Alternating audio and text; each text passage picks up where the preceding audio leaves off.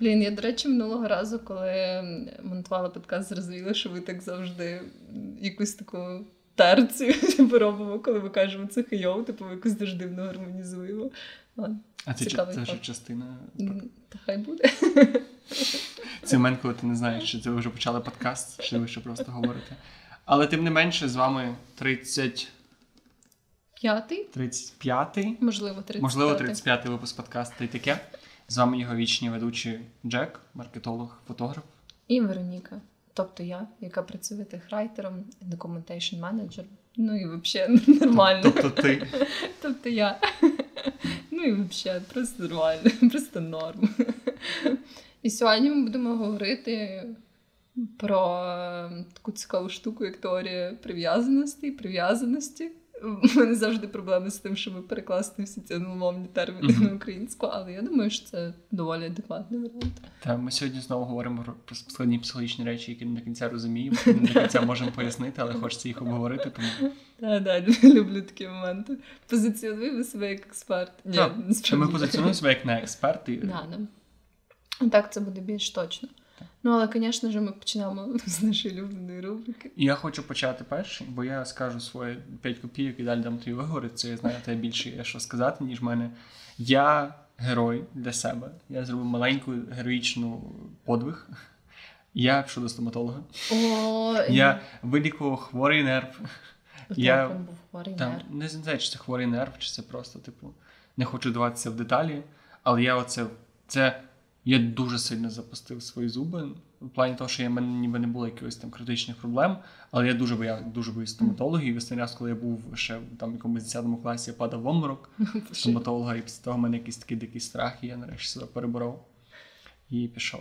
І пішов, і я задоволений. Я, до речі, ну я ніяк не міг повірити, що мене може не боліти в стоматолога. І як виявилося, може не боліти в стоматолога. Або може не сильно боліти. Для мене це відкриття. Ну тобто я дійсно в мене оці ці флешбеки в'єтнамські до цих державних лікарень, знаєш. Там, де люди такі, ти заходиш там як просто якомусь Silent Hill, там все, все, вся кімната в крові, якесь таке одне вікно, сумне, все сіре, жінка така вже спита трошки з мішками під очима. Така, давай сюди. О, так гарно. Я, до речі, не розумію, чому деякі люди відмовляються від анестезії під час е, того, як їм роблять зуби, тому що, ну, типу, очевидно, можуть бути, напевно, якісь медичні причини, чого тобі не можна її колоти, там, якщо тебе слабке серце, чи хуй його знає. Чи хуй його знає. Але, типу, для чого вони не роблять це добровільно? Типу, ну, я, в принципі. Я коли робив тату, мене питали, чи мені помазати цією мазю знеболюючою, і я казав, що я не хочу, тому що я хочу відчути. Ну, типу, я хочу відчути всю відповідальність за свої дії, скажімо так. І мені подобається. Це були руки, це не були якісь дуже болючі зони, тому я не можу сказати, що мені було дуже боляче. Але з зубами я не знаю. Може, якщо ти знаєш, ти не любиш себе настільки, що ти хочеш себе покарати. Я не знаю, який стиль прив'язаності. Ти ти, зразу караєш себе за те, що ти довго не був стоматолога. Але це справедливо, мені здається. Але таким чином ти ще менше потім будеш ходити до стоматолога. Це буде асоціювати з болем і неприємним штуком. Я згоден з тобою. Я я казав, що мені вколіть все, що можна. Якщо мене можна усипити, вирубати, я готовий. Да, там є якийсь медичний сон, до речі, теж. Медичний сон. Да, да, ти що не знав. Це остання фішка в медіндустрії. Чекай, медичний сон це як що? Це типу ну, як. Це, типу, що ти можеш заснути, типу, і ти не будеш відчувати нічого. Це, типу, як альтернатива загальній анестезії, тільки вона не така кончена. А яка різниця? Що, типу, там інші препарати і інший ефект, типу, і це не має такого жорсткого впливу там на серце і всяке таке. Ого. Угу. Ого, медичний сон. Та й таке рекомендую. Approved. Просто, якщо вам треба, медичний сон. Блін, я, до речі, маю теж зробити таку схожу штуку, тільки це не стоматолог, а офтальмолог. Я ненавиджу ходити до офтальмолога. Що таке офтальмолог для тупих? Це та людина, яка дивиться тобі очі. О, Боже. Я це ненавиджу. Типу, і це якийсь такий єдиний тип лікарів, до яких я страшенно не люблю ходити, які викликають мене. На очі би не бачив. Да. А що тебе з оком? Ну, в мене немає нічого, типу, з оком. У мене немає просто нема ока. Що ви не знали, Вероніки нема ока? У мене просто супер поганий зір, типу найгірший в світі. І ем, через то мені треба кожен рік типу, проходити огляд, щоб мені подивилися. Але це ж не страшно просто подивитися в зеркальце. Я думаю, тобі треба прям щось Бо капати в очі для мене це пекло. Ну там і капають, і дивляться все, що завгодно. О, Боже, якийсь BDSM зал для очей. Да, да, тому я ненавиджу ходити до офтальмологів, теж маю це зробити якраз в суботу, тобто за кілька днів. А, я страшенно тішуся. Що ти підеш? Да, дуже сильно, дуже радію. удачі. А вони дають анестезію в очі. Ні, очі, по-моєму, взагалі не дуже чутливі до всякої. Ну, мої дуже чудові. Це ти так думаєш.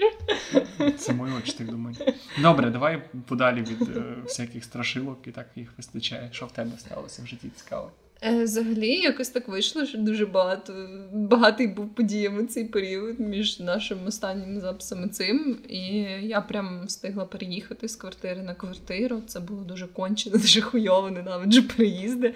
От, але зато тепер можна просто пінати хуйця і розслаблятись. Це мені дуже подобається.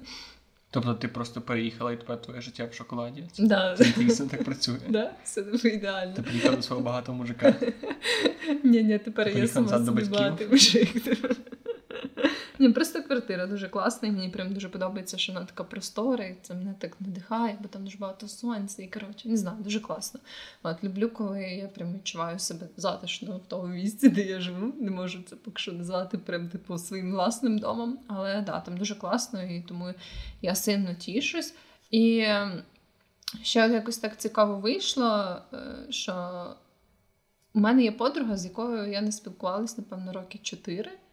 І вчора вона дуже несподівано мені написала: типу, давай зустрінемось. І це була якась така дуже Це був кріповий старий мужик. Ні, ми не бачились ще, тому я не знаю, може це буде кріповий старий мужик. Але е, просто я подумала, що це цікава типу, подія, коли ти щось 4 чи 5 років не бачиш якусь людину і потім зустрічаєшся. Я починаю помічати якісь паттерни поведінки Вероніки з цими подкастами. В тебе дуже багато друзів, з якими ти перестала спілкуватися доволі давно, і яким ти не пишеш. Не знаю, Це та ну, сама, це що ти розказувала. Не схоже, що в мене є багато Вероніки, не друзів, яким я не пишу. А, ну я би так не сказала, типу, наші просто життєві дороги розійшлись в якийсь момент, типу, з цією Раптово. дівчиною. Ну, не, ні, не раптово, це було поступово. Ну, Деколи, деколи, коли люди народжують дітей, це ускладнює ваше А, вони спілкування. дітей? Да, да. Ага. От, тому, ну, коротше, то ми маємо побачитись, і це має бути цікавий досвід. І, Трошки офтоп.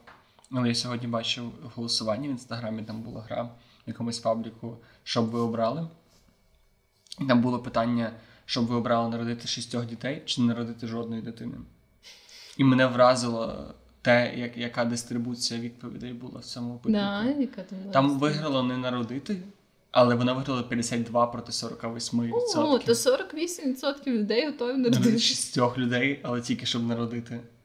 Не знаю, цікаво, який відсоток жінок прямо в цьому опитуванні. Тому що багато чоловіків хочуть народити шістьох. Я думаю, вони просто типу, не відчувають реалістичності А, може цієї бути, ситуації. Вони такі пф, ізі. Що, я собі 9 місяців бухаю, потім малий. Потім малий мені носить конфетки нормально. Да, да, взагалі так все і працює. Ну, в принципі, я думаю, що на цій прекрасній ноті ми вже можемо перейти до обговорення теорії прив'язаності. Та давай спочатку. Так як я, я буду виступати в ролі людини, яка погано підготувалася до подкасту сьогодні, то розкажи нам, будь ласка, що це означає і що це таке. Я підтримую тебе, як зможу. Це взагалі, дякую за підтримку. Будь ласка, звертайся. Це одна з е, численних, в принципі, психологічних теорій, яка фокусується на тому, як ти будуєш свої стосунки з людьми і свої прив'язаності в дорослому е, віці, опираючись на те, який досвід у тебе був в дитинстві. І, власне, ну, як багато всяких психологічних теорій, вона в собі має цю таку фундаментальну, ідею, що коли ти в дитинстві переживаєш там якісь травматичні досвіди або просто якісь події, які ти не зовсім знаєш, якби як на них реагувати, так як ти дитина, яка не пристосована до таких штук, от, то це може доволі сильно на тебе вплинути, і навіть несвідомо ти потім можеш е, відчувати або якісь страхи, або тривогу. Ну, коротше, всякі такі емоції, які ти не до кінця розумієш, звідки вони взялись, е, уже в ситуаціях, будучи дорослою людиною. І основна ідея цієї теорії, вона, до речі, прям підтверджена деякими науковими дослідами і опитуваннями і так далі. Тобто вона е, не можна сказати, що це прям е, точно доведена штука, але вона принаймні має е, таку деяку наукову аргументацію. І вона говорить про те, що е, стосунки, які дитина будує зі своїми батьками або людьми, які виконують схожі функції. Там це не обов'язково мають бути твої рідні батьки, але якби оці такі батьківські фігури. Да, да, да. Тобто е, оці стосунки, які побудовані між дитиною і її опікунами або батьками, що вони дуже сильно впливають на те, як потім вона, наприклад, взаємодіє зі своїми партнерами і взагалі як вона спілкується з людьми. І якщо е, твої якби, ці батьківські фігури, опікуни е, власне намагались забезпечити, що типу, для дитини найголовніше це стабільність, тобто відчуття, що її е, батьки там стабільно її люблять, стабільно надають їй допомогу в якихось складних ситуаціях, стабільно її підтримують. І от коли дитина не відчуває цієї стабільності, то вона е, в залежності там. Знову ж таки від деталей е, ситуації, які виникли, вона може ніби як сформувати один з трьох таких хворобливих типів прив'язаності. Ну і звісно, є четвертий тип прив'язаності це власне нормальний і здоровий тип mm-hmm. прив'язаності. От. І оці три хворобливих типи прив'язаності, це я, звісно, на жаль, їх краще знаю. Я їх виписав, якщо можна. Я втручуся в цей монолог.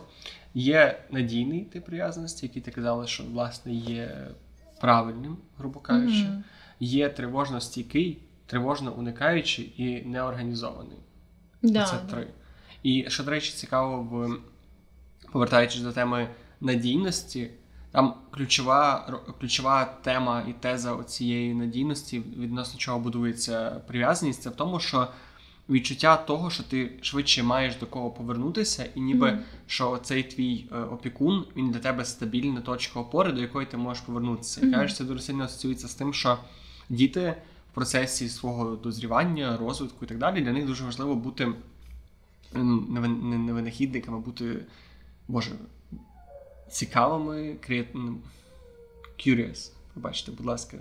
Да, проявляти цікавість. Проявляти цікавість. Mm. Так, тобто ходити щось шукати, пробувати спілкуватися з людьми, і ніби для того, щоб будь-якій людині, для того, щоб бути вільною і щось досліджувати, якісь нові території, і набагато легше це робити тоді, коли в неї є така як ну, стабільна точка, до якої можна повернутися. Mm-hmm. І, власне, такою точкою для людей є от можливість завжди вернутися до мами.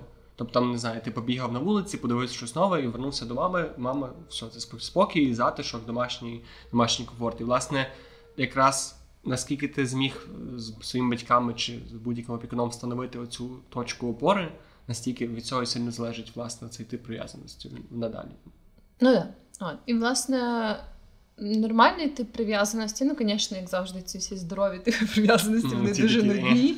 Да, Ти просто типу, нормально все сприймаєш. Якщо е, ну і знову ж таки, мені здається, що найбільше ці якості проявляються саме в романтичних стосунках, хоча вони мають вплив і на дружні взагалі твоє спілкування з людьми. А, Але загалом, типу, так як ніби по ідеї твій партнер знаходиться на ближчому рівні прив'язаності, ніж твої друзі. Я можу перебити на секунду.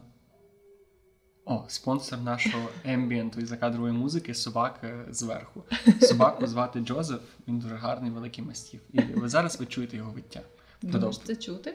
Я сподіваюся, що це чути. Ну, це дуже добре чути. Він зараз виє. Супер. Продовжуй, будь ласка. Е, і, власне, блін, я ще забула свою думку про що я взагалі говорила до того, як ви говорили про Джозефа. Ну, суть в тому, що. Ем, якби найбільше це проявляється в романтичних стосунках саме через те, що ти якби дуже багато штук розділяєш довіряєш своєму партнеру.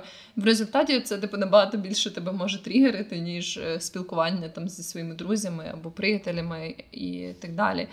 І от е, оці інші три типи прив'язаності, як тривожності, який, наприклад, проявляється в тому, що власне ти дуже багато тривожишся. Типу, ти багато накручуєш себе і часто сприймаєш там, що е, якби ти.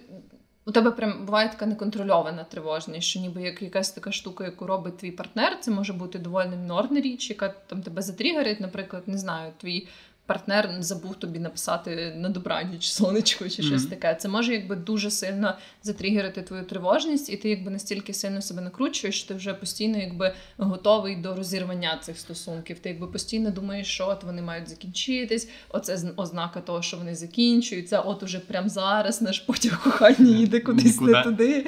От і всяке таке. Тобто, це якби така схильність до постійної тривожності пов'язаної зі стосунками. І дуже важливо, що це саме тип прив'язаності, коли ти тривожишся в першу чергу про свою відповідність партнеру. Да, тобто да, твоя основна думка про те, що ніби ти не заслуговуєш того, щоб тебе любили. Ось чому основна проблема. Да, да. Це якби дуже одностороння штука, насправді, і дуже часто в таких людей. Я насправді оцей тривожності тип прив'язаності знаю найбільше, так як я дуже багато читала про нього, бо власне я є людиною з тривожності, яким типом прив'язаності, і дуже багато з цих речей були мені знайомі. Ну, власне, є в якійсь мірі, але вже е, менше. І там з цих людей може бути, наприклад, проблема з тим, щоби. Е, правильно конфліктувати, бо вони типу не можуть виразити свої потреби, тому що вони натомість просто тривожаться дуже багато, і вони якби навіть не розуміють, що саме їм потрібно, а що їм не потрібно в стосунках, бо якби їх все тривожить дуже сильно. Ну, Вони постійно думають, що їм треба працювати тільки над собою. Да, да. Вони схильні до того, щоб не думати про свою зону комфорту.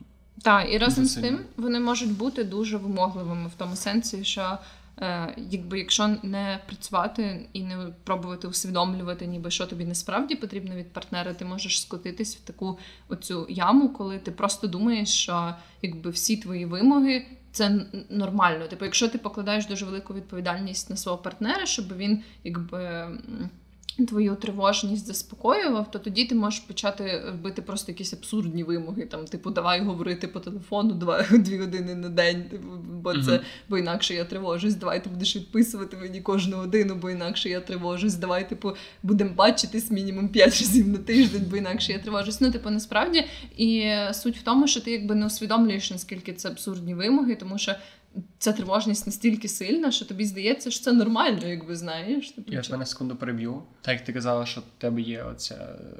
Ти схильна до цього типу прив'язаності. Mm-hmm. Що було найнеадекватнішою що було найнеадекватнішим проханням до твого партнера від тебе?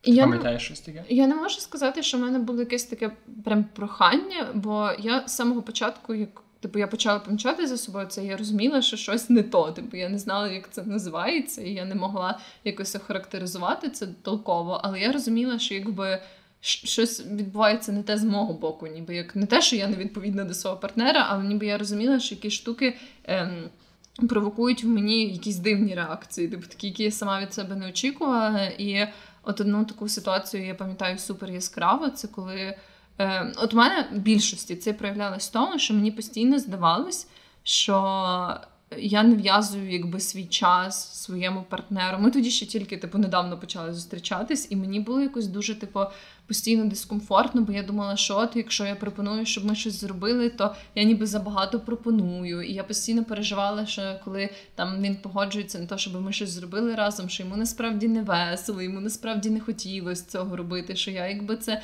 е, дуже форсувала. І от я дуже сильно через це переживала, і якось я запросила. Е, оце, ну, Ми знову ж таки тоді тільки так зійшлись, е, і я запросила свого хлопця в кіно. І я не знаю чого, але мені здавалося, що Типу, йому взагалі нічого не подобається. Я прям питала його, типу, «Е, що там, як ти, ти, типу, як тобі ця штука, там якісь івенти, я навіть не пам'ятаю, що це була за подія, типу, пов'язана з кіно, там якась лекція була чи що. А, І він був такий, ну нормально, типу, і мене настільки це типу тривожило, бо я була така в смислі нормально. Типу, я не бачу, щоб тобі було нормально. Ти або захоплений, або ти незадоволений. Да, да, як це тобі нормально? І мене прям зараз мені насправді доволі смішно це згадувати, але тоді мені реально здавалося, що це просто якийсь кінець світу. Типу, як це так? Типу, що це таке? Типу, він не показує свої задоволення, значить йому все не подобається, значить йому не подобається спілкуватися зі мною, значить наш потяг кохання вже приїхав, нам треба сходити до цієї станції. Ну і таке подібне.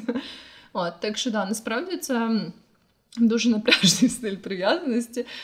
І, типу, ти часто е, робиш всякі такі абсурдні штуки. Ну, я думаю, як і люди з іншими цими нездоровими типами прив'язаності, але цей, звісно, знайомий мені як ніякий інший. Просто щойно смішним, що ти сказала люди з іншими оцими. Знаєш, ніби в тебе вже є якась. Е... Це не расизм, це не сексизм, це ніби опресія людей з іншими типами прив'язаності. Коли ми такі тривожно стійкі, а ті, що тривожно уникаючи, вони типу лахі. Вони не, не наш трайб. Мені здається, не гірше мати справу з людьми з тривожно стійким типом прив'язаності. А ні, до речі, yeah. от наступний пункт тривожно уникаючи, який і він то саме, тільки навпаки. Ну да. Але ну не зовсім навпаки, там ти е, тут ти дуже критично ставишся до себе. Тобто ти думаєш, ніби що ти достойний кохання, що mm-hmm. ти робиш щось не так.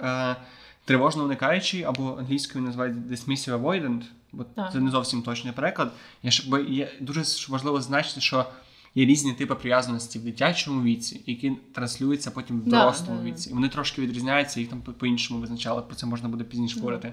От і тривожно уникаючи прив'язаності, це коли ти не довіряєш. Це от ці так звані trust issues, коли ти не можеш довіритися іншій людині. Да, да. І насправді да, теж з dismissive avoidant людьми дуже важко мати справу, тому що вони самі дуже часто не усвідомлюють свої емоції. І в результаті виходить так, що вони якби не можуть комунікувати добре, що їх турбує, або що йде не так, і вони просто віддаляються від тебе. Тобто, це це така класична ситуація, коли когось щось непокоїть. Там, припустимо, це два партнери, да, і когось щось непокоїть, і ця людина, яка dismissive avoidant, вона буде просто така, типу, все нормально. І ти будеш таки питати, а що, а що власне І ти чітко бачиш, ну да, людина да. просто не підпускає до себе. Да, да, тобто вона там може своєю поведінкою демонструвати, не знаю, там перестати тебе обнімати або щось таке. Тобто явно щось буде, ну ніби якісь такі штуки, які будуть показувати тобі, що щось не то, але при цьому, коли ти будеш намагатися вийти з нею на діалог, вона буде така в смислі, все окей, типу, пожалуйста, не зйобуй мене. І дуже часто це ж стається з тим, що дуже часто люди плутають ось цей тип прив'язаності, коли ти не довіряєш партнеру і не. Основне, основний прояв ось цього типу прив'язаності полягає в тому, що ти ніби не дозволяєш собі або дуже сильно обмежуєш те, наскільки ти можеш бути учасником якоїсь інтимної розмови. Тобто ти mm-hmm. не не розкриваєшся, ти не дозволяєш бути вразливим собі. Mm-hmm. І мене просто найцікавіше те, що в мене були стосунки з дівчиною, якої ну зараз дуже я не хочу ставити діагнози ні собі, ні. Просто от мені здається, що в неї був цей власне тривожно уникаючи цієї прив'язаності, і через те, що в неї був цей тип прив'язаності, у мене почав дуже сильно загострюватися цей перший, про який ми mm-hmm. говорили. І от найгірші стосунки в моєму житті, або найгірші стосунки, мені здається, які можуть статися, це коли ти тривожно стійкий, а твоя е, половинка тривожно уникаючи. Тому що ви обоє починають звинувачувати себе у всіх у всіх проблемах. Е, не себе, а ну, тебе, людину, яка має тривожно стійкий стан. І, до речі, так іронічно виходить, що це якраз дуже часто комбінація. Типу, дуже часто люди, які мають тривожний цей тип прив'язаності, їх тяне до людей, які мають уникаючий тип прив'язаності, і навпаки. Типу, це прям такий уже поширений феномен. Бо це ніби логічно, тому що кажу, проблема тому, що в такій ситуації у вас є чіткий ворог, да, і це да, ну да, людина з е, тривожністю, тому що людина відчувається винна, інша людина це підстягує, і вони ніби можуть таким чином взаємно доповнювати, і вони обоє праві. Да, да, да, да. І от люди, коли довгий час живуть з думкою, ну та я правий, і інші mm-hmm. ну та я права, знаєш, так вони місяць ці стосунки за рахунок цієї такої повноцінності можуть тривати, але вони дуже сильно при тому, що вони. Здає, здавалося би, навіть я для себе часто думаю, що я був більше жертвою в цих стосунках, але розумію, що вона вони шкодять обом. Тому та, що та, та. ти постійно себе звинувачуєш, але ти з іншого боку премії виговорюєшся. Але твій партнер, який ніби тебе звинувачує, він з свого боку ніяким чином не може виразити, він постійно закривається в собі. Mm-hmm. І є дві людини: одна супервразлива, а друга супер закрита і кам'яна. Ну, і це не є найкращий спосіб. Та мені, до речі, здається, що є якась така трохи соціальна, ніби соціальний погляд на це, коли збоку ти маєш більшу якусь антипатію зазвичай до такої тривожної людини. Ну, можливо, мені так здається, що ніби як якщо ти би просто збоку дивився на стосунки тривожної людини і цієї е, уникаючої, то е, типу тривожна людина дуже часто виглядає як така, типу, супервимоглива людина, яка як драмаквін да, якась. Да, да, яка постійно драматизує собі щось, це зайобує типу, нещасно свого партнера, який насправді нічого такого типу не хотів. Але по факту, да, вони обоє дуже сильно шкодять і собі, і своїм стосункам. І ніби як є така трохи романтизація, знаєш, саме уникаючого, мені здається, стилю прив'язаності, що ніби як ти такий весь гордий Та, і, і такий- сильний, ти- типу, і ти не дозволяєш цим емоціям типу, вийти тебе- назовні. В тебе при цьому дуже сильно загострене бажання особистої свободи, Да, і за рахунок да. того це виглядаєш як оцей, знаєш, ковбой Мальборо, який Да, стоїть да, на коні да, да, і да. не хоче близьких стосунків, не хоче підпускати до себе людей, бо він така травмована. Ну тобто це дуже романтичний образ зараз да, культурі. Да, да, да. При тому, що дуже часто в поп-культурі якраз таки тривожних людей, типу ці всякі стереотипні, не знаю, навіть образи там дівчини чиєїсь, яка не дзвонює, типу, по 50 Так. разів на день. Типу, це зазвичай показується якраз в негативному ключі. От, тому да, але насправді знову ж таки тут і немає якоїсь гендерної особливості, в принципі. Ну там в нас було, як так як я казав, у нас була абсолютно протилежна ситуація, Ну, ну, коли ну. вона була така вся, типу, я хочу бути Ковбой вільна, Мальборо. і я ковбой Мальборо, а я такий, боже, що ти мене не любиш. І це так, це дуже жахливо. І каже, найгірше те, що зовні воно виглядає, ніби хтось один домахується до, до іншого і просто вимагає дуже багато. Хоча по факту ти можеш в стосунках вимагати від, е, від близької людини, в якої, з якої ти в стосунках бути відкритою і спілкуватися з тобою, і якось бути більш на рівні і не бавитися в кам'яну стіну. Ну да. І от, власне, оцей третій тип прив'язаності, той, що fearful avoidant, е, е, е, Або не організ... Його ж, типу, це в дорослому вигляді, в дорослому називається налякано уникаючи, якщо перекласти, да, да. лякливо уникаючи або тривожно уникаючи. А в дітей це неорганізований. да. І це я насправді не зустрічав таких людей. Ну, це по суті мікс. Типу, це коли ти е, якби в одних стосунках проявляєш себе як тривожна людина, в інших уникаючи. Ти навіть, навіть два, ну, навіть Або навіть, да, або навіть в одному, ну, типу, в одних стосунках ти можеш проявляти себе по-різному, залежно там від фази місяця, не знаю, Ну, просто Ти виходить, що ти водночас вважаєш себе невартим любові і Да. свого партнера невартим того, щоб йому відкриватися.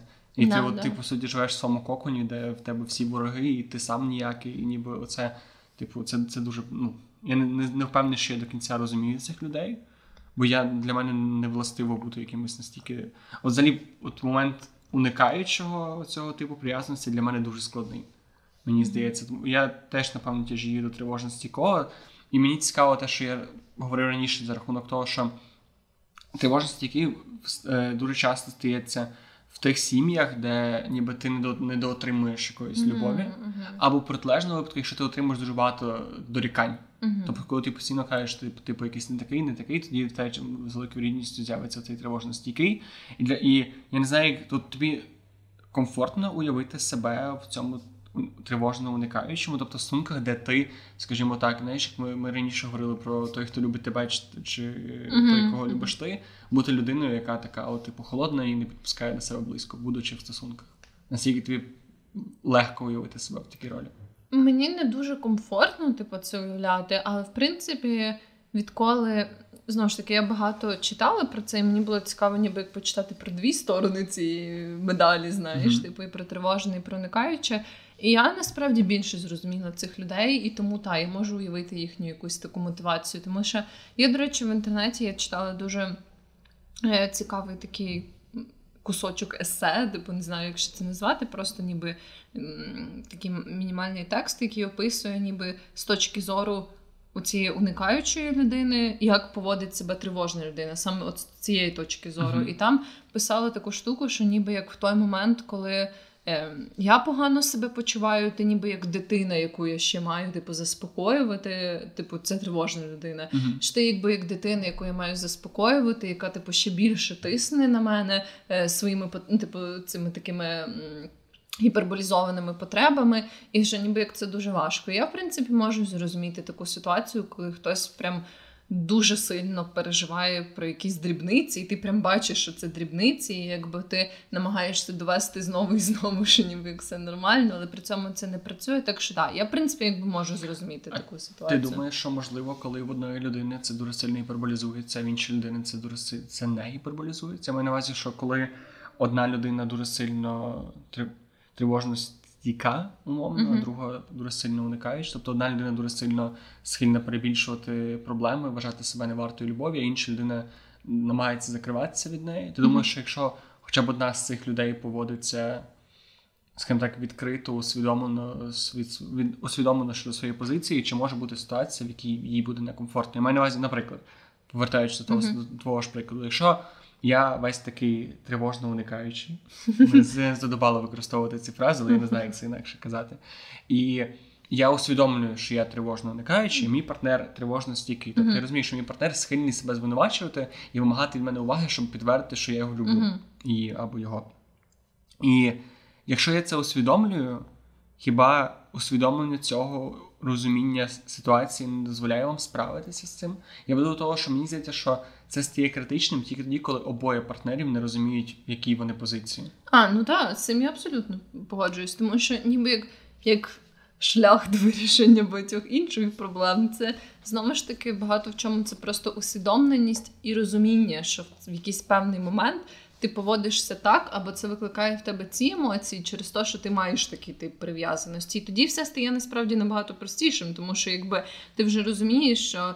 Ем, твої якби почуття це не факти. І оце дуже, до речі, така хороша е, фраза, яка мені в свій момент сильно сподобалась, коли я читала книжку, яку я вже колись рекомендувала Дейвіда Бьорнса почувати себе добре. І Власне, він дуже часто каже про те, що вона загалом більше спрямована на людей з депресією, але з такими всякими тривожними штуками це теж працює. Що ніби коли ми захоплюємося якимись своїми емоціями, ми дуже часто думаємо, що якби ми сприймаємо це як факт. Тобто нам, типу, здається, що ця людина нас не любить, значить так і є. Знаєш, тобто uh-huh. якісь такі штуки. І те, що емоції це не факти, знову ж таки, це річ, яку ти маєш собі сам нагадати в той момент, коли ти відчуваєш ці емоції. І коли ти вже ставишся до цього більш усвідомлено, і ти знаєш, які в тебе є тенденції, тоді тобі і стає в принципі набагато простіше. Навіть якщо твій партнер не сильно помінявся, ти вже якби але ти, ти змінюєшся партнера. Мені просто здається, да, що да. от ці негативні прив'язаності дуже дуже легко розбиваються, бо усвідомлення mm-hmm. цих негативних прив'язаностей. І мені здається, що в стосунках, коли ти, наприклад, розумієш, що ти схильна або схильний знато сильно драматизувати і хотіти трошки більше уваги для того, щоб підтвердити, що у вас все гаразд, і знаєш, що твій і знаєш, що твій партнер е, навпаки схильний закриватися. Бо от є ще ця книжка Love Language, mm-hmm. мови кохання, які насправді теж дуже цікаво розказує, що не обов'язково є там сім видів, не буду зараз їх перечисляти, бо не пам'ятаю. Але Люди можуть дуже по-різному проявляти своє свої почуття, mm-hmm. і дуже часто це може бути, наприклад, хтось може бути абсолютно замкнений, але любити дарувати подарунки. No, а хтось yeah. може дуже сильно, типу, вербально це висловлює. Mm-hmm. Хтось може, наприклад, бути дуже невербальним, але, наприклад, пристрасним там в фізичному no, контакті. Yeah, і це теж треба враховувати. Тому що якщо ну мені здається, це логічно поєднується, що деколи просто ти, е, твоя ця тривожний стан дуже сильно підсилюється тим, що ваші оці способи виявляти любов не працюють. І мені здається, що yeah. різна, різні види прив'язаності дуже сильно ведуть до того, що ви по-різному проявляєте своє почуття. Ну так, да. і це теж. Тобто розумієте, що якби. Впізнавати прояви любові, коли вони стаються, це теж дуже важлива навичка, яка насправді теж сильно допомагає. Ну от і власне, взагалі, оригінально ця теорія говорить про те, що якби найкращий спосіб вилікувати аля себе від цього ем, нездорового типу прив'язаності це власне знайти стосунки зі здоровою людиною, зі здоровим типом прив'язаності. Типу, Прив'яжись ну, до того, хто да, здоровий. Не обов'язково це має бути фізично здорова людина, але типу ментально. Але бажано. Не собі здорового, ментально, фізично, мужика чи жінку. От. І, власне, типу, ну да, я думаю, що це і є найлегший спосіб, звісно, тому що людина зі здоровим типом прив'язаності, ніби як набагато легше може тебе заспокоїти або там, типу, пояснити тобі якісь штуки. Ти що думаєш? Мені здається, га. Але здоровий тип прив'язаності не означає усвідомлений тип прив'язаності. Ну так, да, але разом з тим, якби якщо ти бачиш, що типу, твоєму партнеру він, наприклад, дуже тривожний або дуже уникаючий, якби в тебе не викликає це відповідно. Ну, да, да, да. І ти можеш бути такий, типу, чувак, я бачу, що щось не то. Давай типу, поговоримо про це. Або, типу, е, ну, мені знову ж таки не обов'язково, це прям 100% так працює, але ніби як люди зі здоровим типом прив'язаності на то і зі здоровим. Мені здається, що ти заходиш зараз якраз дуже цю сіру зону цієї теорії, яка мені здається сірою. В тому плані, що. Мені не дуже дуже дивно, що виділена оця прив'язаність здорова, uh-huh. або надійна прив'язаність, або secure, якщо англійською. Uh-huh. І три ненадійні або нездорові види прив'язаності. Думаєш, є різні види здоров'я? Я не про те, я, я про те, що те, про те, як я про це читав, воно подається водночас, як те, що ти в дитинстві, в тебе в дитинстві це укорінюється, і це або здорова яка ніби як ідеальна, хоча вона не є ідеальна. Тобто, насправді, це те, що в тебе надійна прив'язаність, лише означає, що в тебе. Тобі легше відпускати партнера, і в тебе. Ну. немає такого страху. А, Тобто, ви з партнером можете триматися на такому на такій, грубо кажучи, правильній комфортній відстані mm-hmm. для вас, і все. А всі решта це як ніби неправильні. І вони водночас подаються як щось, що не можна поміняти. І водночас подаються якісь такі, типу, або це, або це, або це знаєш, як як з інтровертами екстравертами. А, ну ні, я би не сказала, що це так подається. Можливо, саме так типу, стало, що в тій статті, яку типу... Ну, я дивився декілька матеріалів, ага. і вони всі ніби дуже мало сказано про те, що. Мені здається, просто що це перша шкала в якомусь mm-hmm. сенсі, шкала до до секюрності, ну, може та, з різних та, напрямків, і ти можеш бути в різних кінцях спектру. Ну так, да, це і, теж факт. Я, ну, І наскільки ще питання, наскільки ти маєш прагнути поміняти свою свій вид прив'язаності, маю на увазі з нездорового цього і тривожно уникаючого на надійний, чи, чи ти маєш більше працювати над тим, щоб твій тривожно уникаючий був, типу, що ти краще з ним працював? Тобто Але ти... так якраз типу і виходить, що коли ти вчишся менеджити, типу, свій, припустимо, тривожний тип прив'язаності, то ти стаєш більш типу секюр, типу, і більш впевненим, ніби як в своїх стосунках. Тобто це ніби такі речі, які відбуваються паралельно, ніби як чим більше. Тобто ти завжди, напевно, матимеш схильність до одного чи іншого, типу, штук, там уникаючи або тривожної ем, позиції. Але разом з тим, чим більше ти вчишся з цим працювати, тим менше це проявляється. Тобто, по ідеї, ти ближче наближаєшся до цієї середини спектру. Мені так здається. Ну, от, власне, це те, що те, що мене трошки збиває. Тому що мені здається, що мені місць... я відчував себе місцями. Ну, знову ж таки, важко важко якось себе об'єктивно оцінювати, але так чи інакше, в мене з'являлися прояви і тривожності кого прив'язаності, і тривожно уникаючої прив'язаності, ну, не організовано, напевно, ні. І Мені здається, що от власне через те, що воно якось подається так, що ти або той, або той, або той, воно втрачається в момент, що ти можеш бути е, тривожно стійка людина, стосунка з іншою тривожністю, якою людина може спокійно перетворитися на тривожну Ну так, ні, однозначно, це все флюїдно, і, до речі, типу, в таких книжках, саме, які я читала, тобто там, де більше ніби як простору для обговорення різних нюансів, це теж згадується, що ніби як це не обов'язково зафіксована річ, ніби яка в тебе є, і от все, типу, ти один раз став тривожним, і все, ти завжди mm. будеш тривожним в стосунках. Тобто це все міняється, і це дуже флюїдно.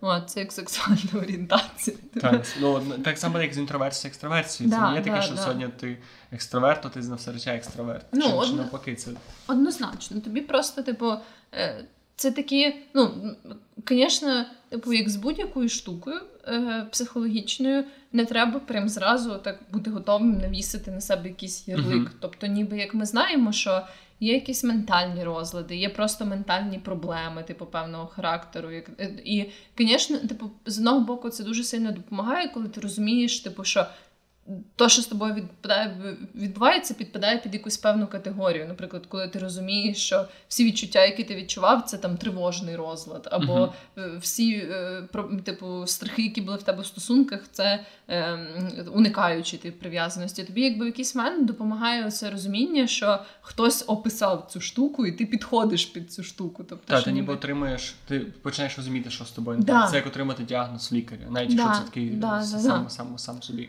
От, але, звісно, і, до речі, деякі книжки теж про це пишуть, що ніби як ти не маєш е, зразу якби вішати на себе цей ярлик і думати, що типу цим ти якби вже зарадив собі, і що це ніколи не поміняється. Тобто, тим, що ти якби прираховуєшся до цієї категорії, це просто якась одна там сходинка е, до твого якогось е, ідеального уявлення про те, як ти маєш сам себе почувати ментально.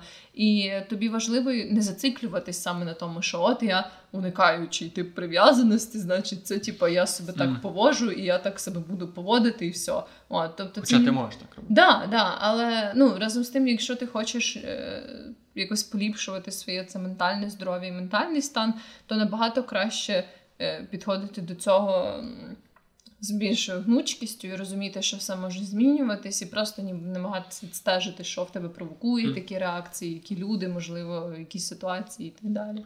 Я вже трохи краще розумію, що саме саме мав на увазі, якби це не звучало. Що тут є нюанс, що взагалі ця вся теорія побудована ж на дослідах на дітях, які, які потім перевели на досвід е, дорослих. Як як ці досліди проводили? Брали там кабін лабораторію, де дитина бавилася з мамою.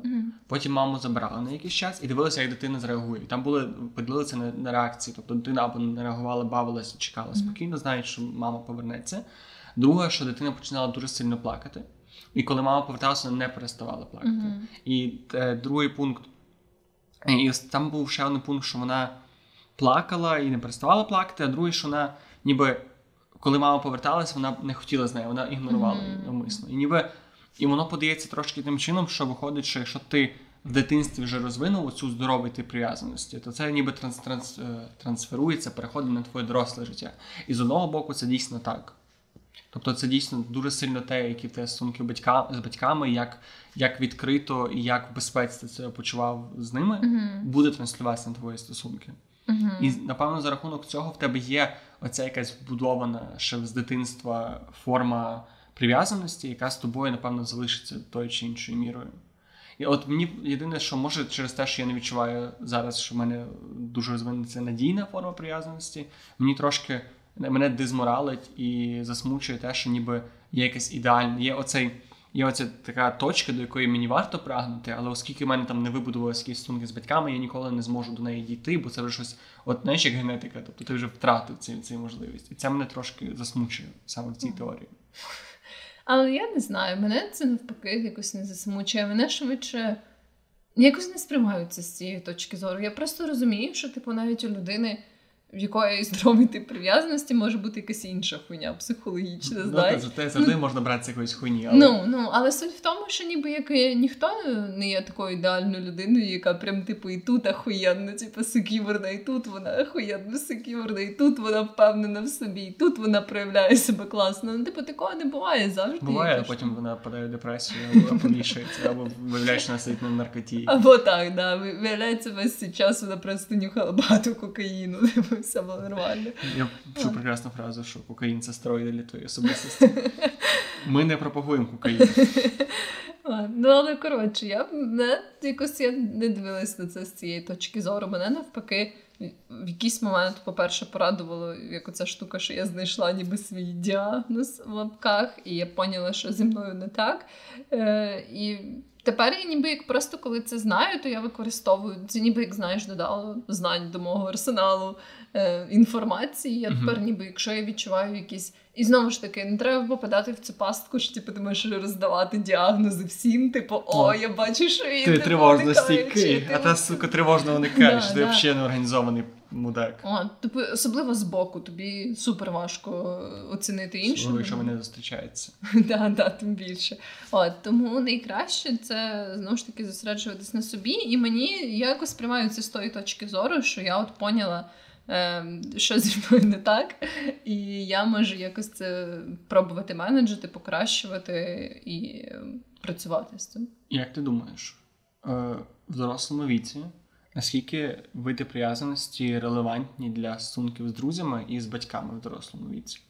Я думаю, це залежить від того, наскільки сильно ти відхиляєшся, знаєш, по цьому спектру. Тобто, якщо я думаю, ти десь, е, якщо ми уявляємо це типу в одній стороні уникаючий по центру секюрний, і з іншого боку це тривожний. Там ще десь в сраці не організовано. Да, да, не організований, це ти просто Ми переміщаєшся. навіть про нього не говоримо, тому що мені дуже мені дуже складно уявити Ну, да. цю людину. Мені здається, що я не знаю таких людей за рахунок того, що таких людей важко дізнатися. Так, так, бо вони постійно або якісь тривожні, або уникаючі. ти- Якщо ви слухаєте наш подкаст і ви діагностували в себе неорганізований вид прив'язаності, будь ласка, напишіть нам, може ми з вами поговоримо. Можливо, що ви за чоловік такий. Можливо, неорганізованість це ще один окремий спектр, типу, знаєш, що ти можеш бути по-різному неорганізованим своєму типу прив'язаності. Це, це як аватар в вид, в видах прив'язаності. Да, якось так. ну, Всі нації жили, жили, в мирі доки. Добре, сорі. Але в будь-якому випадку, я думаю, що це залежить від е, цього, наскільки сильні в тебе ці прояви. Тому що я думаю, якщо ти тривожна людина, яка в принципі завжди думає, що її всі покинуть і її ніхто не любить насправді, то я впевнена, що це буде проявлятись і в твоїх стосунках з друзями теж. І кожного Я- разу думаєш, що ти не прийдеш на подкаст. Що я заїбалася.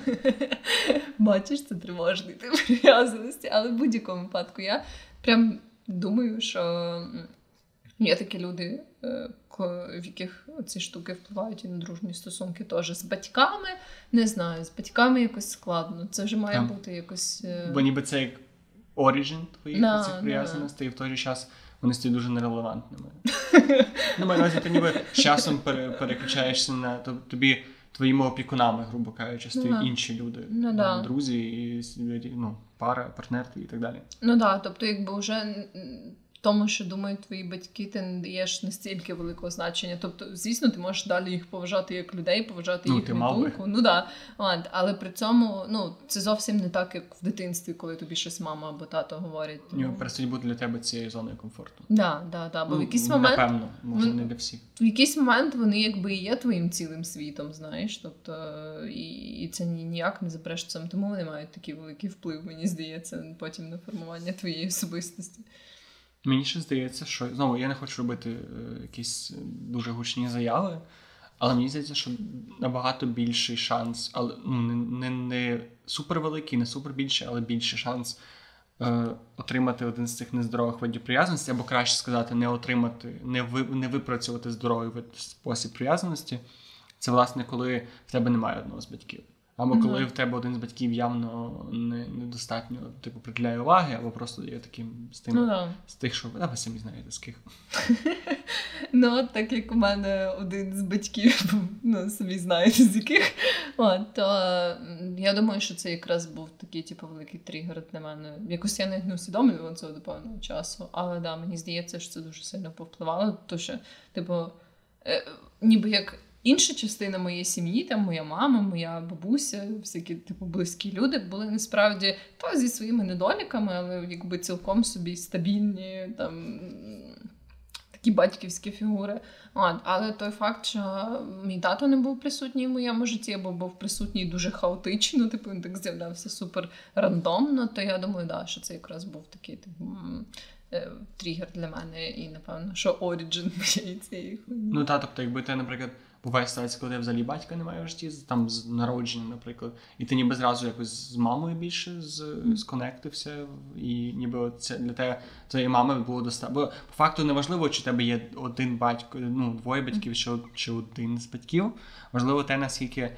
Близько, наскільки довірливе у вас ставлення один до одного, Ну наскільки ви один Ну одному довіряєте вже такому з дитинства, наскільки ви ніби впевнені в тому, що ви завжди можете повернутися. І от мені здається, що Да. якраз те, що ти описуєш, що ніби він був хаотичним в твоєму житті, це якраз ну, ти ніби не могла до кінця зрозуміти, чи, чи є от, ну, Да, чи є в тебе оцей безпечна, безпечна зона, до якої можна піти, чи її не буде завтра. Ну так, да, да, є така штука. Плюс, е, до речі, дуже є такий цікавий феномен, який називається феномен дорослої дитини. Типу, коли хтось з батьків або е, двоє батьків, вони, типу, є такі штуки, які діти, власне, не можуть вирішувати, не можуть, е, типу, е, правильно ніби як процесити. Тобто такі речі, як, наприклад, фінансові труднощі і так далі. Типу, дитині можна про них розказати, але в суто в певному ключі. Тобто, ти не можеш, наприклад, казати, що там е, дитині.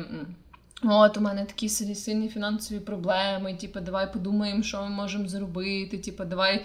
Ну, тобто, ніби як ти не можеш ставитись до дитини як до дорослої людини. Ти не можеш це робити. Ні, типу, ти можеш поважати її як дорослу людину, в сенсі ти можеш поважати її границі, ти можеш поважати її бажання, але якісь побутові, наприклад, питання або свої проблеми вона не може тобі допомагати вирішити. Тобто ти не можеш розказувати своїй там дитині про те, як типу, там тебе хтось образив і що тепер робити. Ну знаєш, ставитись Ого, до неї як до Блін, це трохи мені звучить як тема для іншого подкасту, якщо коротко, бути.